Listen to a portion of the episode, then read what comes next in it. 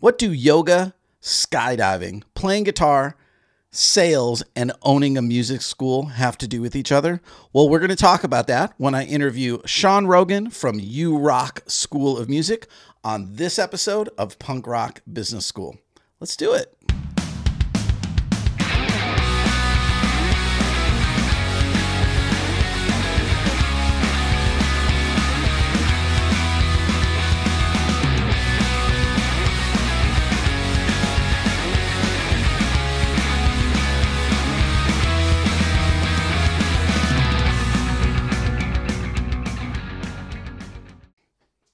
Hey, everybody, Danny here. Welcome back to another episode of Punk Rock Business School. Thanks so much for joining me on a, another episode. So, real quick, I've got a couple really cool episodes coming up, and I want to just clue you into that. So, so this week, I'm going to be interviewing John Lint from 10x Pro, and 10x Pro is. Um, kind of a website building software um, that I use to build courses with. Really interesting stuff. It's going to blow your mind. Trust me, when that episode's over, you're going to run out and build a course. Also, I've got Tony De Silva, also known as Tony the Outsider. He is one of my favorite mountain bike YouTubers.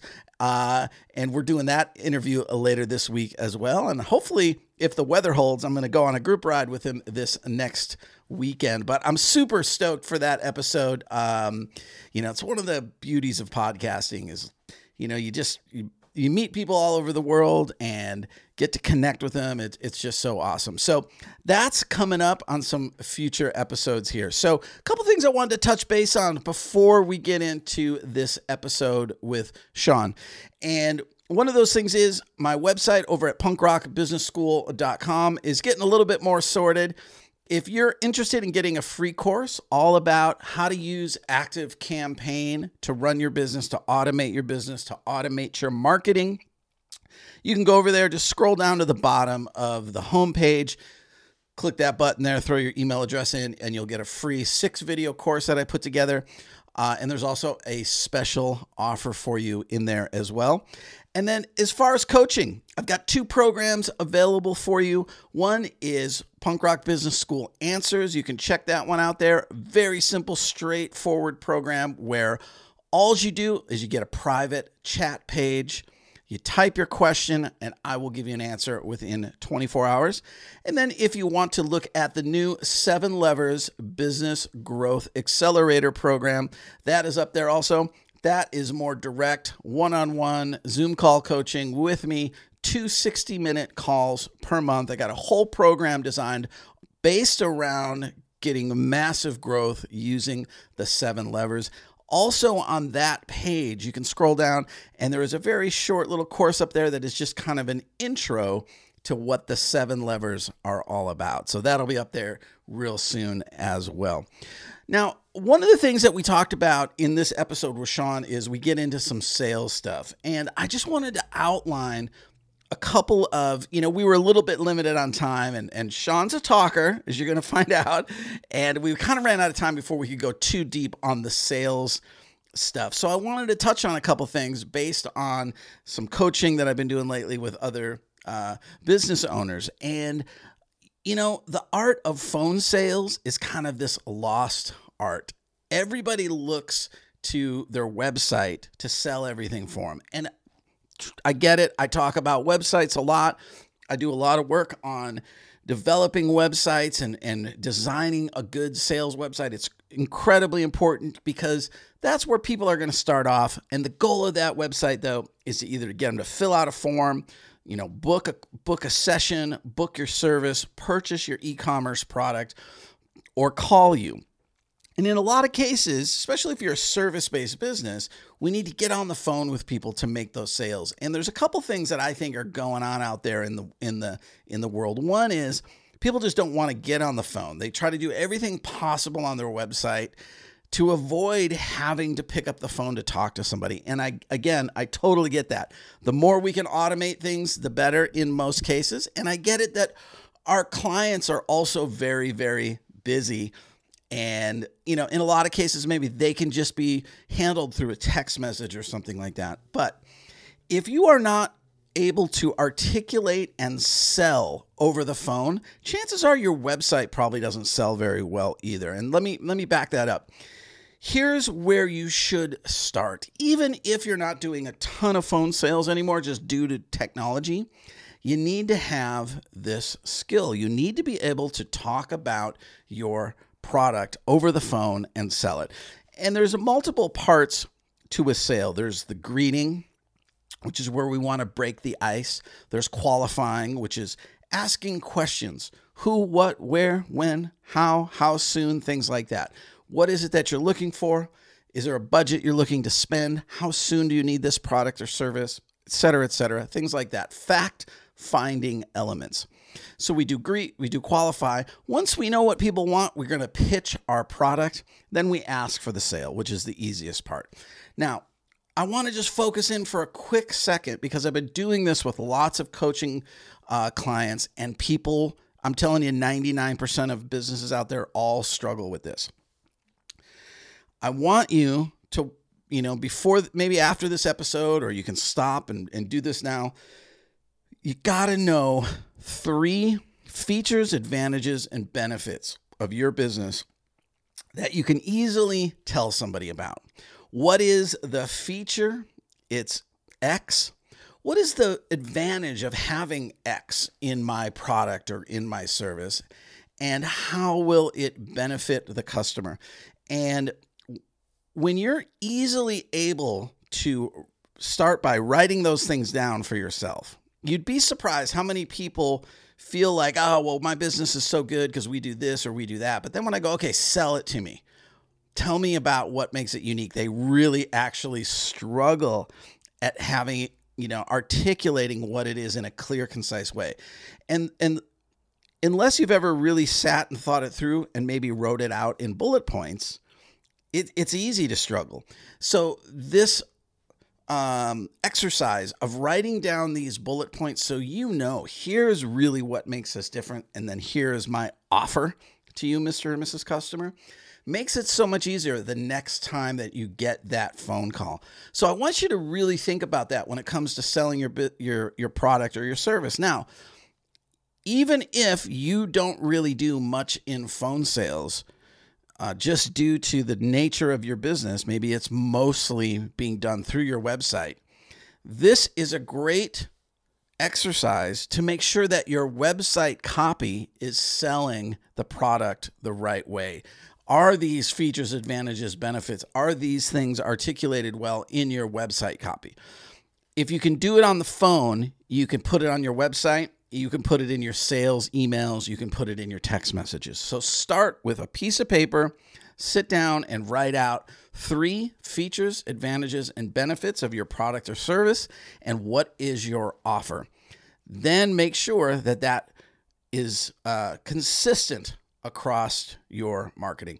All right, there's a little sales tip for you today. With that said, let's get into the episode with Sean from U Rock School of Music. Let's do it.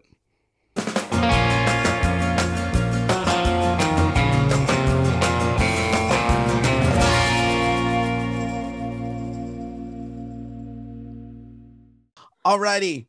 Sean Rogan from U Rock School of Music. How are you, man? Excellent. I cannot complain about a single thing. Thanks for having me. Oh, my pleasure, man. I, I like you're rocking the Shure SM7B. Oh, you got to. You got the good quality going on. you know, of course, when you're interviewing other music people, the, the sound quality is always good versus like, you know, when I interview somebody who's not as adept in that field. I'm in the podcast room of my recording studio. So we have two of these set up. It's a nice spot for conversation. Yeah, well, we're going to get into that, and we'll uh, give you a chance yeah. to tell us all about that and and how you're using it. Get us caught up to speed. Just tell us who you are and you know how you got to uh, U Rock School of Music. Awesome. My name is Sean P. Rogan, and I'm from Cranston, Rhode Island. I'm 43, and I own a music school. We've got over 500 students in Rhode Island, and we have an amazing community We've managed to transition over to online as well as in person through the whole COVID thing. But I started playing guitar when I was 15. I fell in love with Led Zeppelin, and my whole life changed the first day I picked up a guitar. I was at the uh, dinner table on Christmas day, Christmas night dinner, and I had received the Led Zeppelin box set on CD for Christmas, and I had listened to all four discs. I don't know three or four times that day, and I'm like banging on the drums, and my aunt says, "Why don't you play drums?" And I played trumpet and that like never liked it, but I was I, I enjoyed being in band and making music with others. So she said, "Why don't you play drums?" I said, "Uh, my friend Ben already plays drums and he's awesome. Like I don't want to start now. Who is an instructor? My best friend. He's an instructor at my school now, which is cool. But then the next sentence she said, I remember in slow motion. She goes, "Why don't you play guitar?" And this like light bulb went. This it was like the gods went like ah that whole thing. And I looked at my parents and I was like, "Can I play guitar?" And they said so nonchalant, like, "Yeah, sure."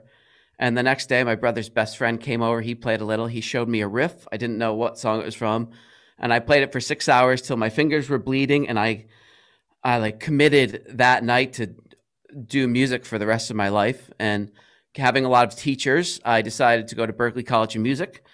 So I was on that path throughout high school. Learned a bunch of stuff. I got there, tested. I, I like know my theory, all that stuff. Getting into Berkeley, and I wanted a music education degree to share the love of music that I've got from some of my mentors. But I also wanted to be in a you know punk in a rock rock and roll band play music. Yeah. So I got to Berklee and they said to be in music ed, you have to sing, you have to play piano, you have to do all this stuff. So I learned how to do all of those skills and teach those skills. But I didn't want to work in a high school and like do do band. Nothing against that. My best friends do that, but like I don't want to do that. I want to play guitar, I want to play drums, I want to rock. I want to write songs and I want to play covers. That's it. You know, I don't want to. I don't want to read music. I don't want to. I don't want to do like classical music. I love it, jazz. I don't want to do it, love it, but I want to do rock and roll. And uh, from there, my friends and I started a punk ska band called Big D and the Kids Table, and we toured all around the states and Europe and Canada, Mexico, and um, did over a thousand shows with them. Then I met my wife uh, this was about 12 years ago, and still toured a little bit. Did a couple warp tours in between then, and was like really had enough and wanted to settle down. So I left the touring world behind, which was crazy to think that that's my whole identity was play guitar for Big D. That's all I did. And uh, I decided to leave that because there's nothing more powerful than love. And I thought about it real hard and wanted to start a family. So for income, uh, I had been skydiving the whole time. I went from Big D full time to skydiving on the weekends, and my wife and I got in a, a, house. So I would like work on the house throughout the week, and Did you I would jump skydiving. Uh, yeah, she's got two jumps. I took her.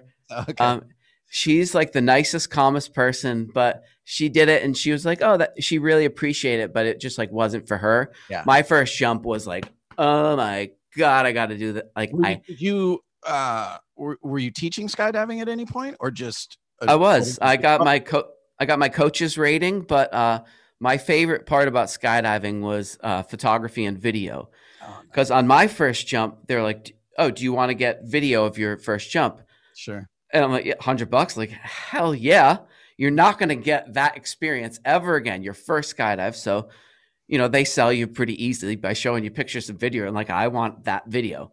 Yeah. So I met the guy, and he's like, "Hey, dude, what's up?" And he was just so cool. And then he he jumped out of the plane, and I wasn't doing a tandem. I went through the ground course, an eight Yeah. hour ground course, AFF, to get my um, so I could have my own parachute and fly it. But I had two instructors holding on to me. Right, But then there's this dude Tony flying on his back, giving me the hang loose sign, just like yeah.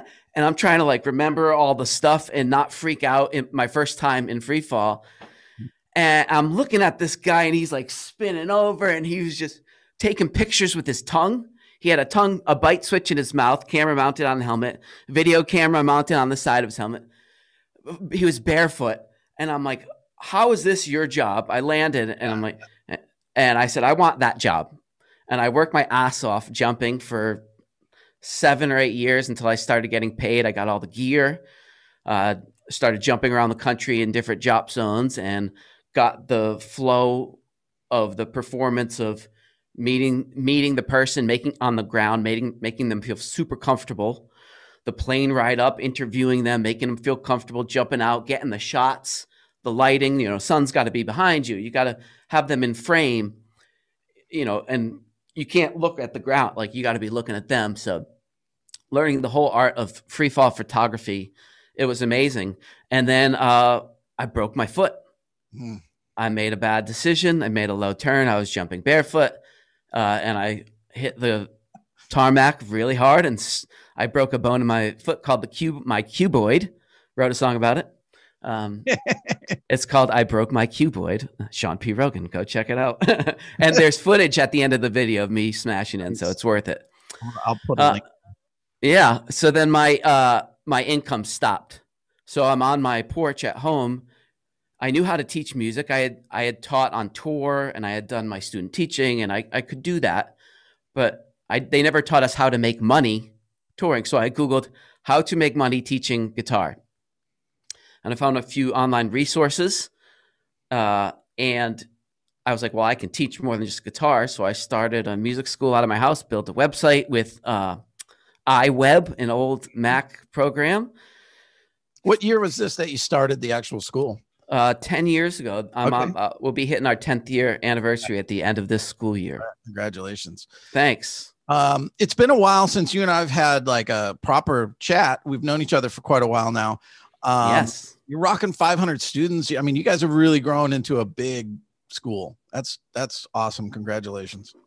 Thank you very much. Um, uh, we briefly talked about this yesterday, but like I'm, uh, I'm trying to hustle. I'm I'm I'm trying to make this bigger than just me teaching out of my living room. I can I could do that, but my my purpose, my why. I have that. I know that I've done enough business training and leadership training. I know all that, and I have this beautiful family. And if I'm not, the, the more people I help play music, it, it, it's win win. Their lives get better. You know this as a musician and a teacher. You know, if you don't have music, you're you're missing an aspect of your life that, you know, maybe you're a painter or sculptor or whatever, but we all need music in some form of another. And our mission statement is to make music a bigger part of your life. So that's what we do. Uh, and the more people I help, the the more money my school makes, so I can help out my staff more now. Yep. And pay them, keep them going through COVID or whatever, and then I can take more money home for my family, so that my wife and I can do the things we want to do. It's How like simple. You, yeah. How do you um your experience in skydiving and eventually learning to teach skydiving, just everything that goes with learning a skill like that. Because uh, you touched on something, you know, obviously when a person shows up to do their first jump, you know, they're nervous, they got a million questions, you know, there's all these things going on. How did, how is that translated to, you know, you being a good guitar teacher and then ultimately, you know, building this school? Uh, that's a fantastic question, and it's uh, th- th- there's four sources that I use that funnel into how I teach.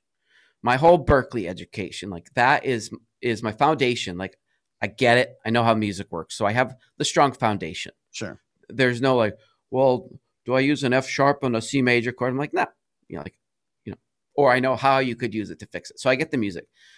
Uh, being in a band and touring you know, doing Warp Tour and and doing signings and having a line full of people for an hour that just want to take a picture and sign uh, and talking to them and making them feel appreciated and valued. Like my band really didn't take that lightly. We we, we really appreciated the the fans because without them you, you don't have anything. So we saw people like Andrew WK who was like the most amazing uh, making you feel valued rock star I've ever met he would be at Warp Tour, you know, all night just signing stuff and sure. looking people in the eye and really connecting. So we did a song with him in 2010 on Warp Tour. He came up and did uh, one of our songs with us. We set up a keyboard for him and stuff. It was super fun.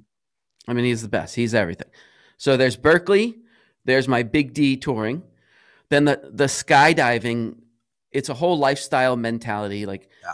everything is relax. If you can relax in free fall, falling 120 miles an hour towards the earth, and you can you can you can be in charge of your breath enough to look at the framing like oh that's a pretty cloud the person's thinking, you know, I don't know if we can swear. can swear, yeah, like, yeah. Fuck. That's what they're think. They're thinking fuck. Like that. That's all everyone thinks. I've seen it when they jump out of the plane. It's like, and I'm like, oh, boom! Like there's a shot. But it takes you 500 jumps before you can even just relax. Yeah.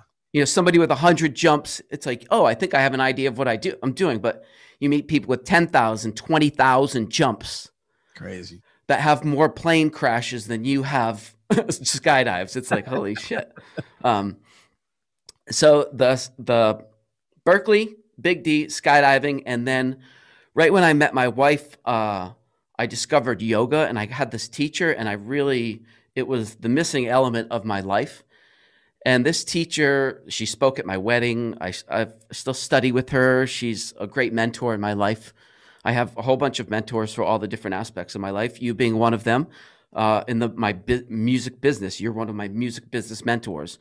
Um, but my yoga teacher, she could explain a very, uh, a very uh, minute physical act with great detail and precision. And if I tell you to put your the tip of your first finger on the first fret of the B string, second finger, second fret, D string, third finger, third fret, A string, don't strum the low E string as you're strumming towards the floor. I can describe in great detail how to strum a C major chord.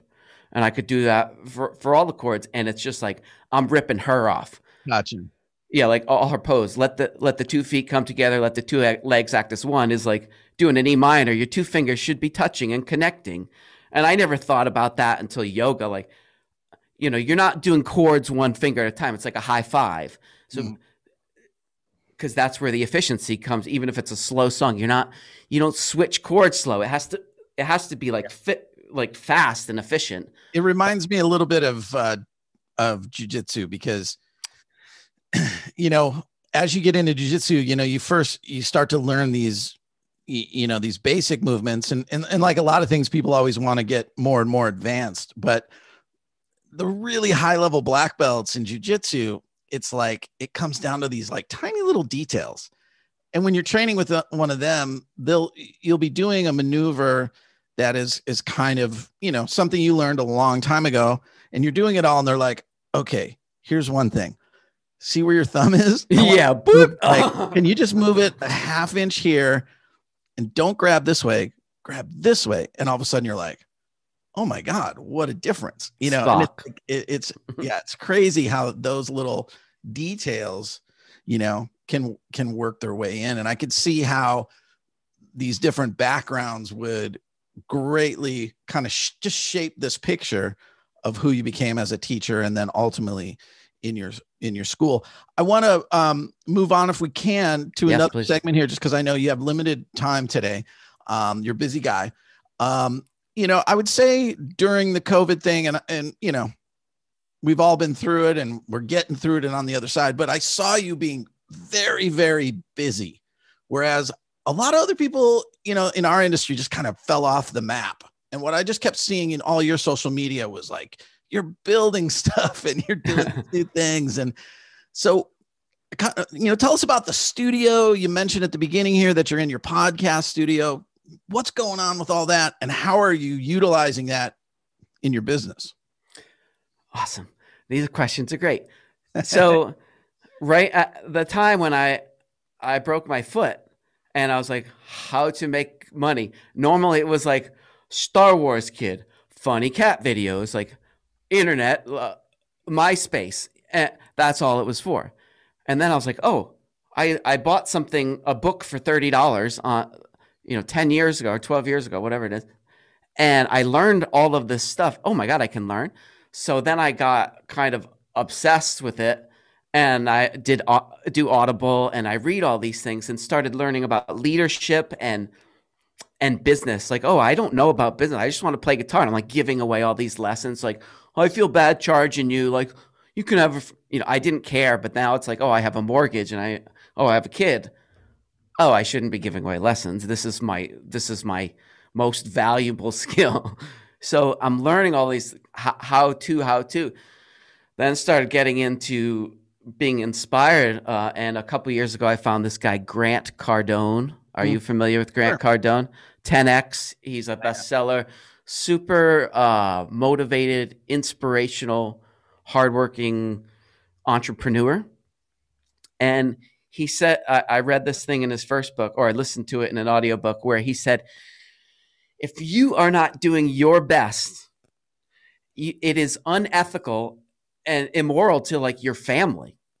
If I'm not trying my hardest for my wife and my kids, then it's like I'm a, I'm just being a slacker. Like I'm not watching all of these movies. I'm not I'm not just sitting there like I mean, I I play so much music when I work now. I'm not at home like playing guitar anymore. I did that for 20 years and it's awesome. Like when I play it's for a purpose now and if if I want to relax and play guitar, I carve out time for that and it's awesome. But you know, I want to I want to work. I feel like super motivated to take care of my family and um you know, s- sleep when you're dead, man. hustle, grind, work it out. I'm I'm physically fit and able. I take really good care of my health and I've studied that intensely and that gives me the energy. Uh, people tell me all the time, "You oh, you do so much stuff." Yeah, I get up at four.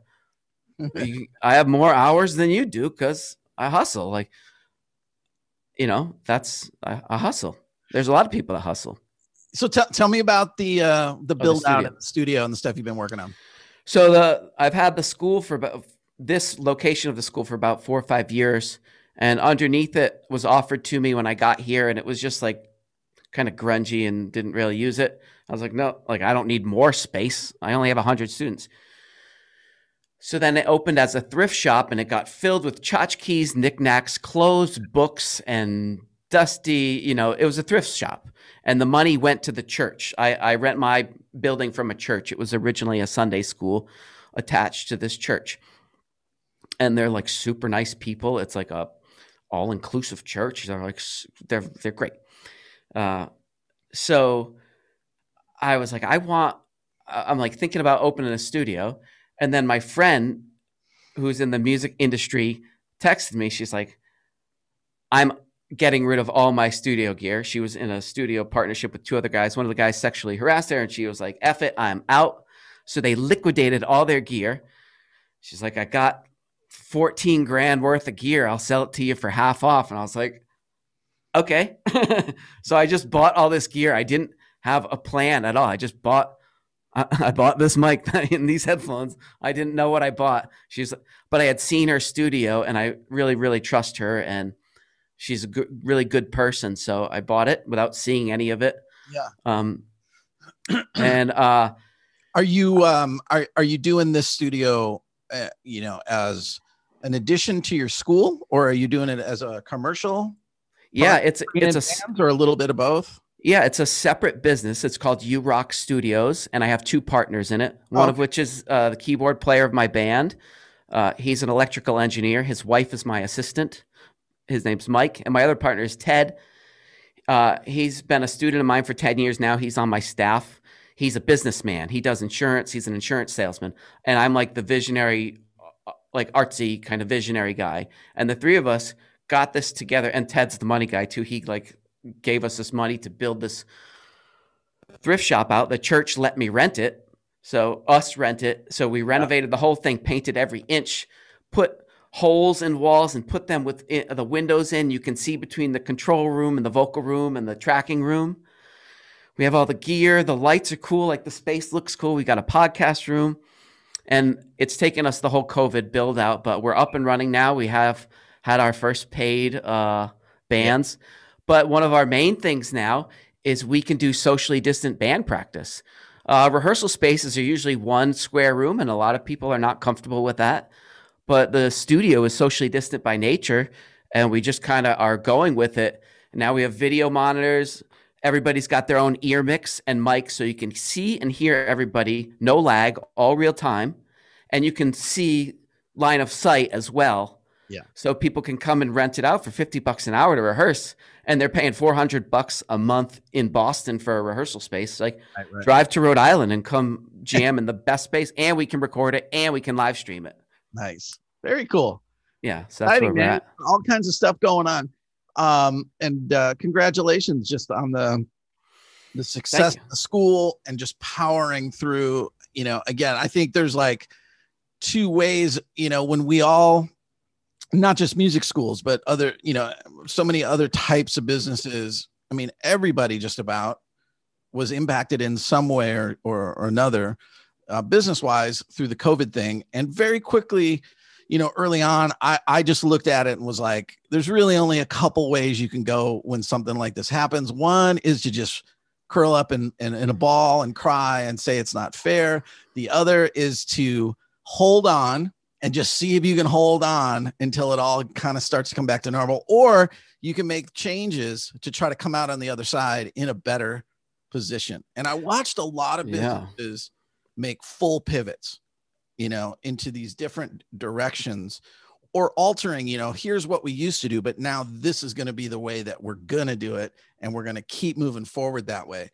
And uh, you know i could tell from watching what you were doing you know you were just you were charging forward with different things. And i, I think that's a testament to your background and, and to why your school is uh, so successful. When we were you. um, you know before we as we were kind of planning on doing this interview you had mentioned that you had really been thinking a lot about sales and you know i i talk about it i've talked about it a lot on the old show and it, it was interesting to me that you brought it up because I had just been thinking about it a lot because I've been doing some coaching.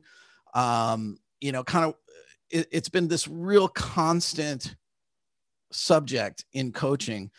And so many, mu- you know, obviously most of my background has been coaching music schools, but I had tons of retail background. And, and I, I think this would be the case with any small business that I might work with is when I say to them, okay, sell me your service, sell me your product. You know, most people can't do it. I, I mean, got you. I got you. so it sounds like you've been kind of really putting some emphasis into that sales process. How how has that impacted, you know, your school and you know, obviously you're at 500 students now. Um, it, tell me it, a little bit about it. It will grow naturally with word of mouth. Like it, it's been doing that, but like I want to grow more. Uh, I'd rather shoot for a million dollars and come up short and make seven hundred thousand than shoot for making a hundred thousand and come up short. You know, I'm thinking big, I, I, big, big, big. I and that is directly more. I need to help more people. So there's two ways that I can sell you, and one is the is sort of the technique, and one is the actual here's this line I'm going to give to you. You can, you can use this line that I've developed over the past 10 years, and I can get in a deep musical conversation with you instantly, and you'll probably be signing up for lessons or your kid. So the first one is uh, I remember being in Harvard Square in Boston waiting for a friend to pick me up uh, probably 20 years ago, 15 years ago. And I, so I was in their bookstore just scrolling around and I saw this book. It looked like a Bible, but it had the, uh, you know, like black book with the gold outside of the pages, but on the front it was like silhouettes of naked women. And I was like, what? Like, what is this? So I picked it up. I bet I know what book that is. The Game yeah. is penetrating the secret society of the pickup artist. Is that what you thought of? Yeah, yeah. So I read this thing and holy moly, it blew my mind. and it's it's sale. It's like the the girl is not going to come up to me. I, I wanted uh, I wanted somebody to share my life with. I wanted a wife, right? And I wanted to be able to talk to girls. Uh, I'm in a band. I'm like I'm skydiving, and I can't even talk to a girl. Like what the, what what the hell is wrong with me? I'm a good person. I'm nice. Like check all the boxes that I want to check, but so it's like they're not going to talk to me. I have to do it. It's jumping out of the plane. It's it's stepping on stage. It's like talk to her. That's step one. Then you got to have some material. You can't go in empty handed. You got to have some things ready. You, you, you have to either alpha or you have to peacock or like all these techniques on how to ultimately be yourself and be confident. Yeah. You know, and you should have nice teeth and nice shoes because girls care about that. So, so I read this book and kind of went down that rabbit hole and tried different techniques. Would go up to girls in bars, and my wife knows all this, and uh, would try things and would fail miserably, but would try things. And then you have like this nice girl talking to you. And even if it's just conversation or maybe it lands to a gig or, you know, what you never know. But I'm talking to the girl, talking to cashiers at stores, talk, talk figuring out how to talk to people. So I learned that skill. So uh, when it comes to what you can actually do to apply as a music school owner, trying to get more students. So when I meet somebody, I have the ability to tell which instrument they play or they should play. And I'm pretty accurate. I'm not good at a lot of things. There are a handful of things that I am good at. I try to stick with those. One of those is like, oh, you know it. You see a kid who's for guitar lessons, you're like, no, this kid is a drummer. He, this kid is a drummer. He needs to be banging on the drums. Or you see a kid playing guitar. It's like, dude, you're you're a bass player. You should be playing a bass player. Or you meet mom and she's talking to you. You're like, do you play guitar? She's like, oh, I, I, I've always wanted to, but you know, I can't. So I'm here for him. And it's like, no, you're here for you.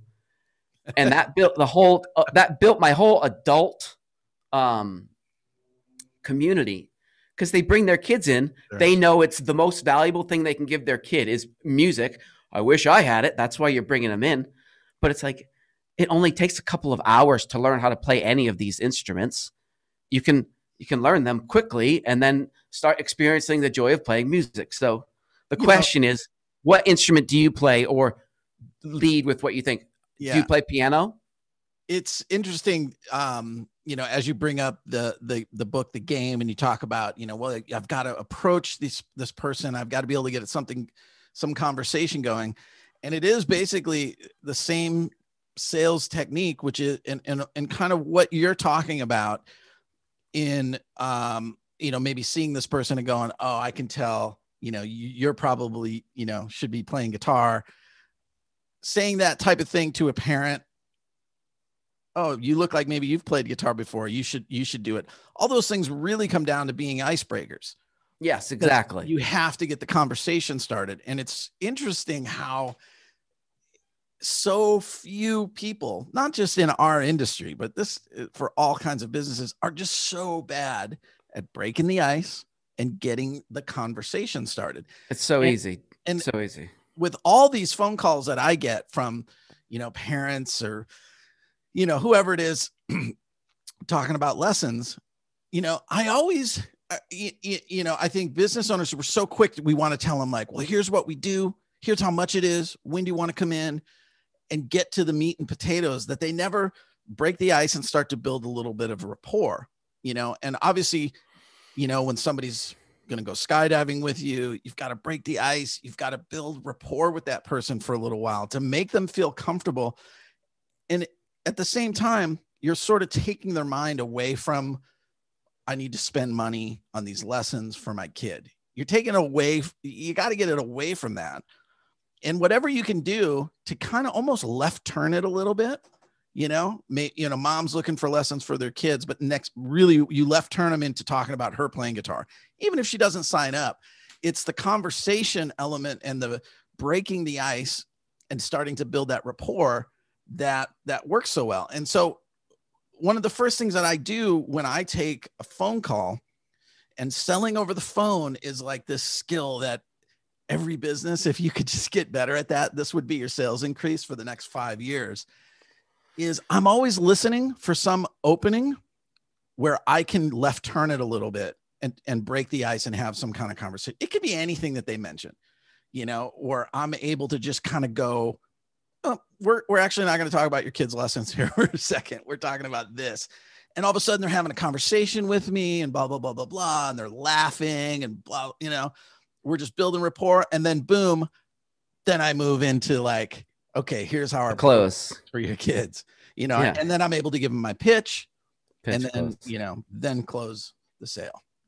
Yeah, that, that, that's it. And for for music schools, the the most simplest thing. So if anybody listening to this owns a music school, which they might, say in any social situ- situation, and I have a, a couple high school girls that are like my babysitters, and they live two houses away from me, and now they work at the school, and I've known them for ten years now, and now they're teenagers, but they work at the front desk. So when there's parents in the area, not And I'm like, normally I'll say, What do you play? That's the that's it. What do you play? Then they'll say, Oh, I played bass back in high school. Oh, I don't play anything. And then there's a response for either of those. Any any response they give you is the right response that gets you talking. And then you ask them what their favorite band is. Oh, I like all types of music. Well, what's one that you like? You know, it, and don't let them get out of it by saying they like all types of music. And the third question is I say, Do you like to sing? And every stinking person's response is, Oh, I'm not that good of a singer. Sure. And, and, then I get to say, I didn't say, Do you think you're a good singer? I said, Do you like to sing? It's part of being human. We're, we're supposed to sing. I didn't know I was going to be a singer, but they made me do it at Berklee for the degree. And it's the thing that I'm most grateful for is I can control my singing. I'm not the best singer, but I can sing in tune. I can sing in time and I can, I have sure. trouble remembering words, but you know, there's iPads. Most singers do too. So okay.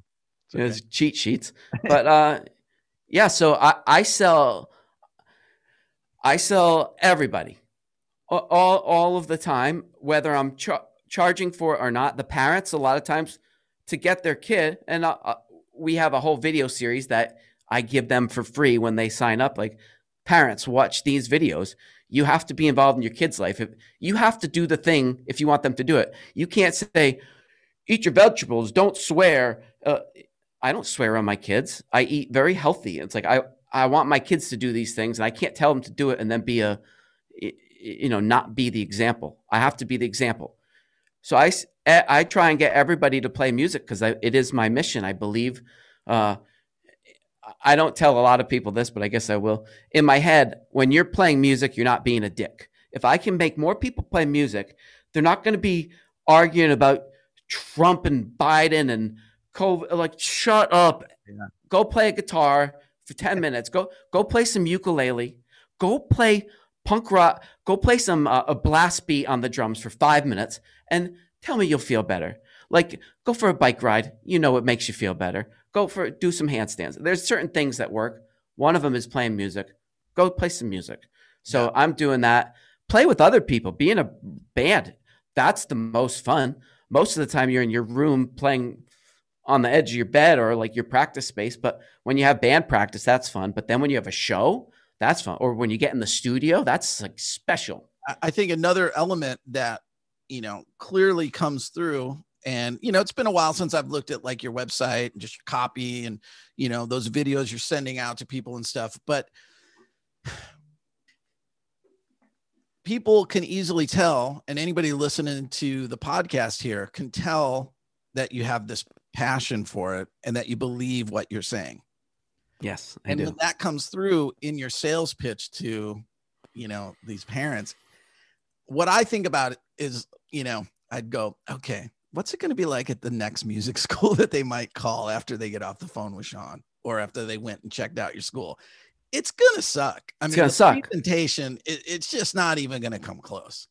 You know, it's gonna be the standard kind of thing that you see, you know, as opposed to somebody that has a clear understanding and a clear mission of like, this is what I think. This is what I believe. This is what we're all about. You know, and you're you're covering those things.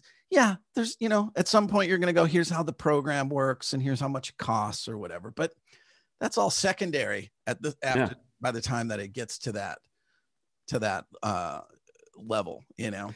But I never thought uh, up until maybe 3 years ago, I never actively tried to get students. Yeah. Then I got some bi- business managers and and we were talking about numbers and then it sort of was like clicking oh, if I get one student paying 100 bucks a month for a 30 minute class and say they're there 10 months a year, okay, that's a thousand bucks.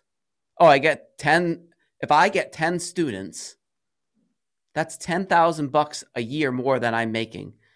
Like I could I should be getting a student a day. That's a completely realistic goal. I should have a much greater goal than one student a day. Should you should easily be getting double two students a day, twenty grand.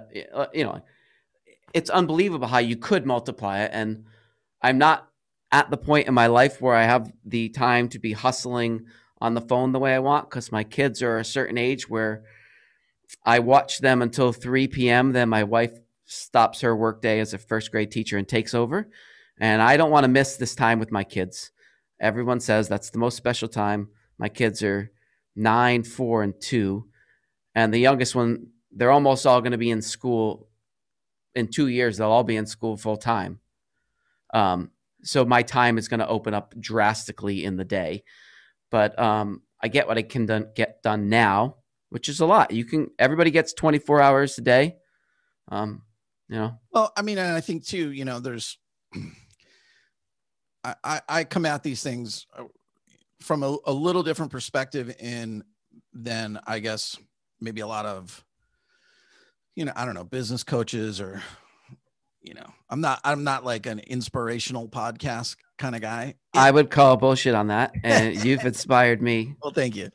But I mean, I, you know, my I, I don't really push this like, well, you got to make that school, you know, you could be 10 times that big and that's what you have to do.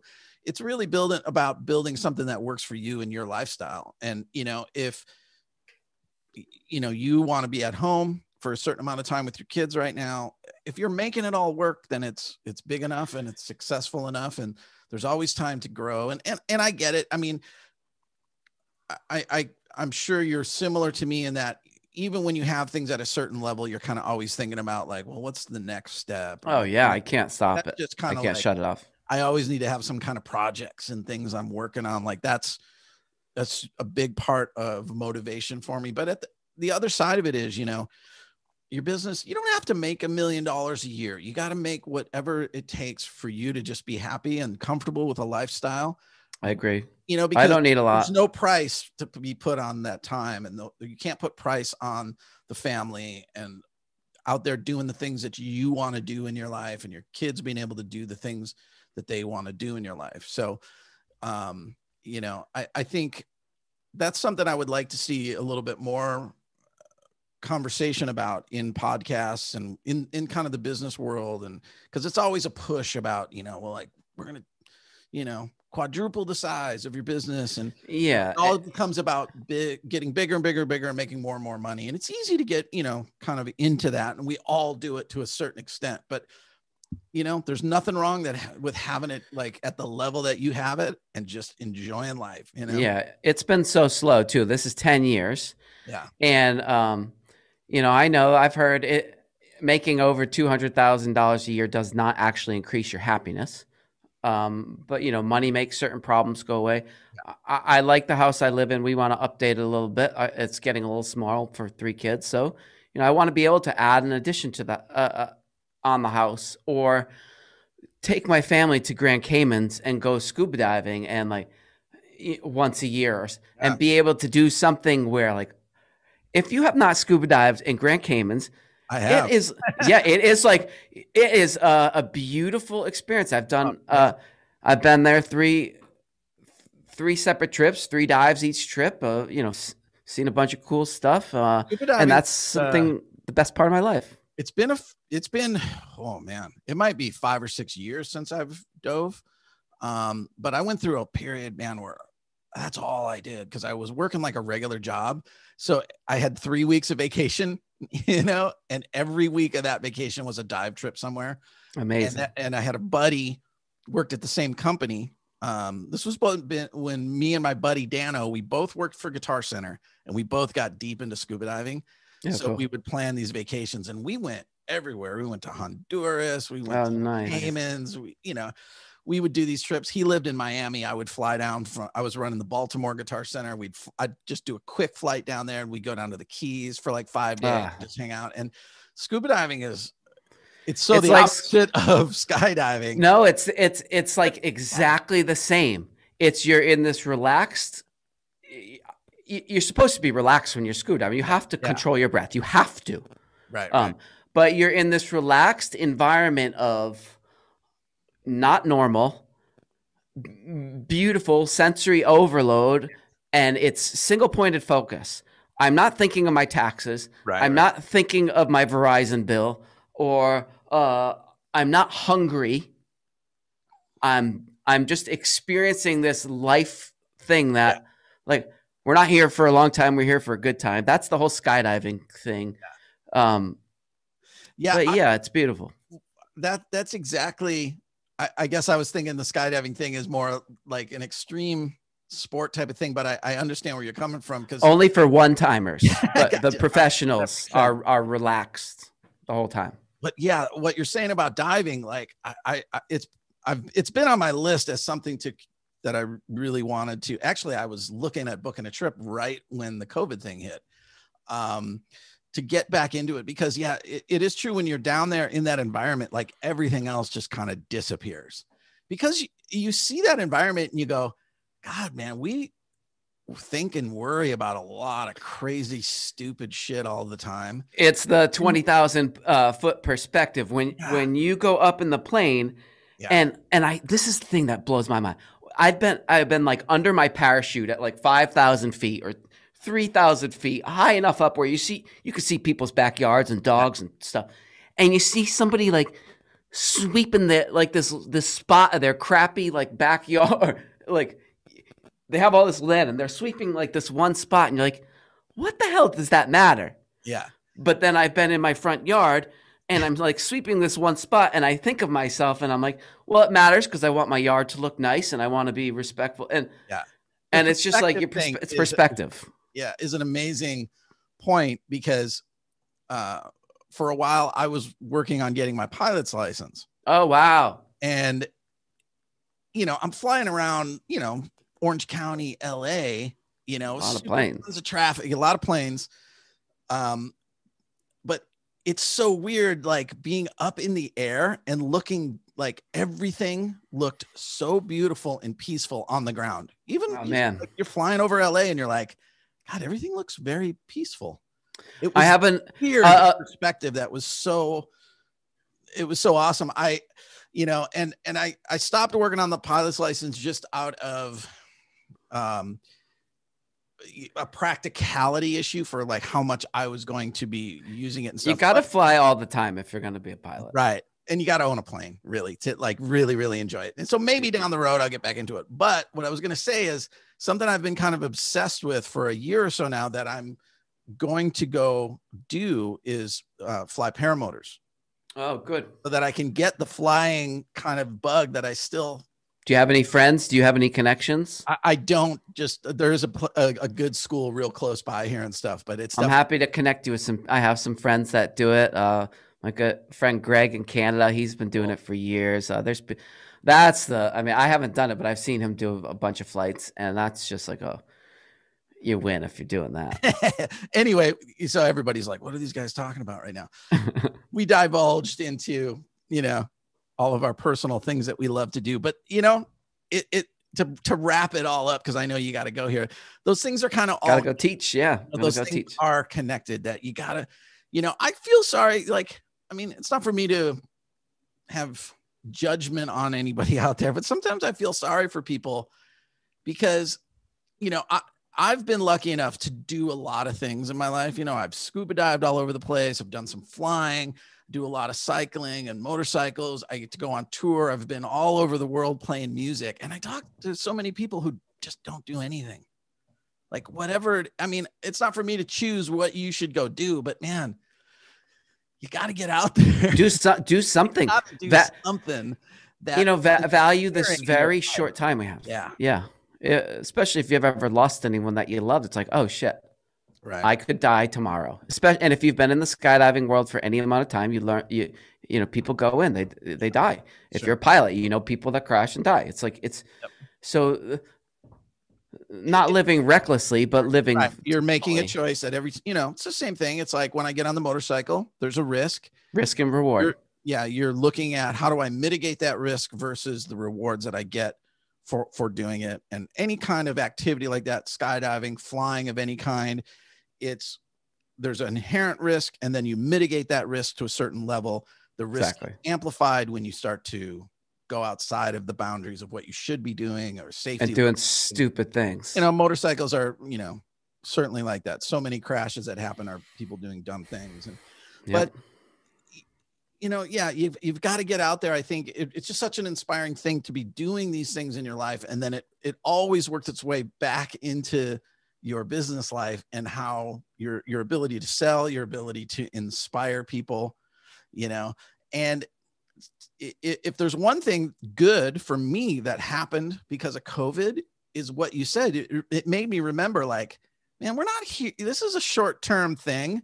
And yeah. there's been a lot of stuff in my life that I wasn't doing because I was always working and kind of like, well, when I've got the school at this size or I'm making this much money, then I'm going to get back into doing this or get back into doing that. Or, yeah, I'd really like to get a good mountain bike again, but I shouldn't really spend that money right now. And then COVID just made me go, man, I should just do it all today.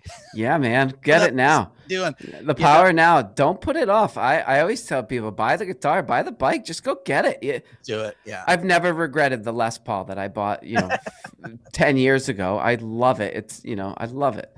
Um, right uh, I just want to touch your. One time we were talking about uh, flying and stuff and, and, and being up there and the perspective. And I've always had this, this lyric for a song uh, and I've never used it, but it's it's always sunny above the clouds.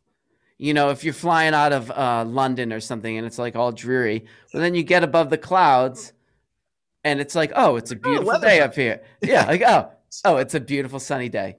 Um, so it's just all perspective. Uh, awesome. But yeah, thank you for everything you've yeah. done. You've inspired me to look at my business in different ways and uh, uh, adjusts with technology and all, all, of this, all of the uh, endless tips and sharing your story has been of great value to me. I appreciate that. It's awesome to see you kicking ass out there, man. Thank you so much for your time and uh, being on uh, the new show, Punk Rock Business School. Thank you, Punk Rock right, Business School. We'll talk. You rock. You later. Thanks, Danny.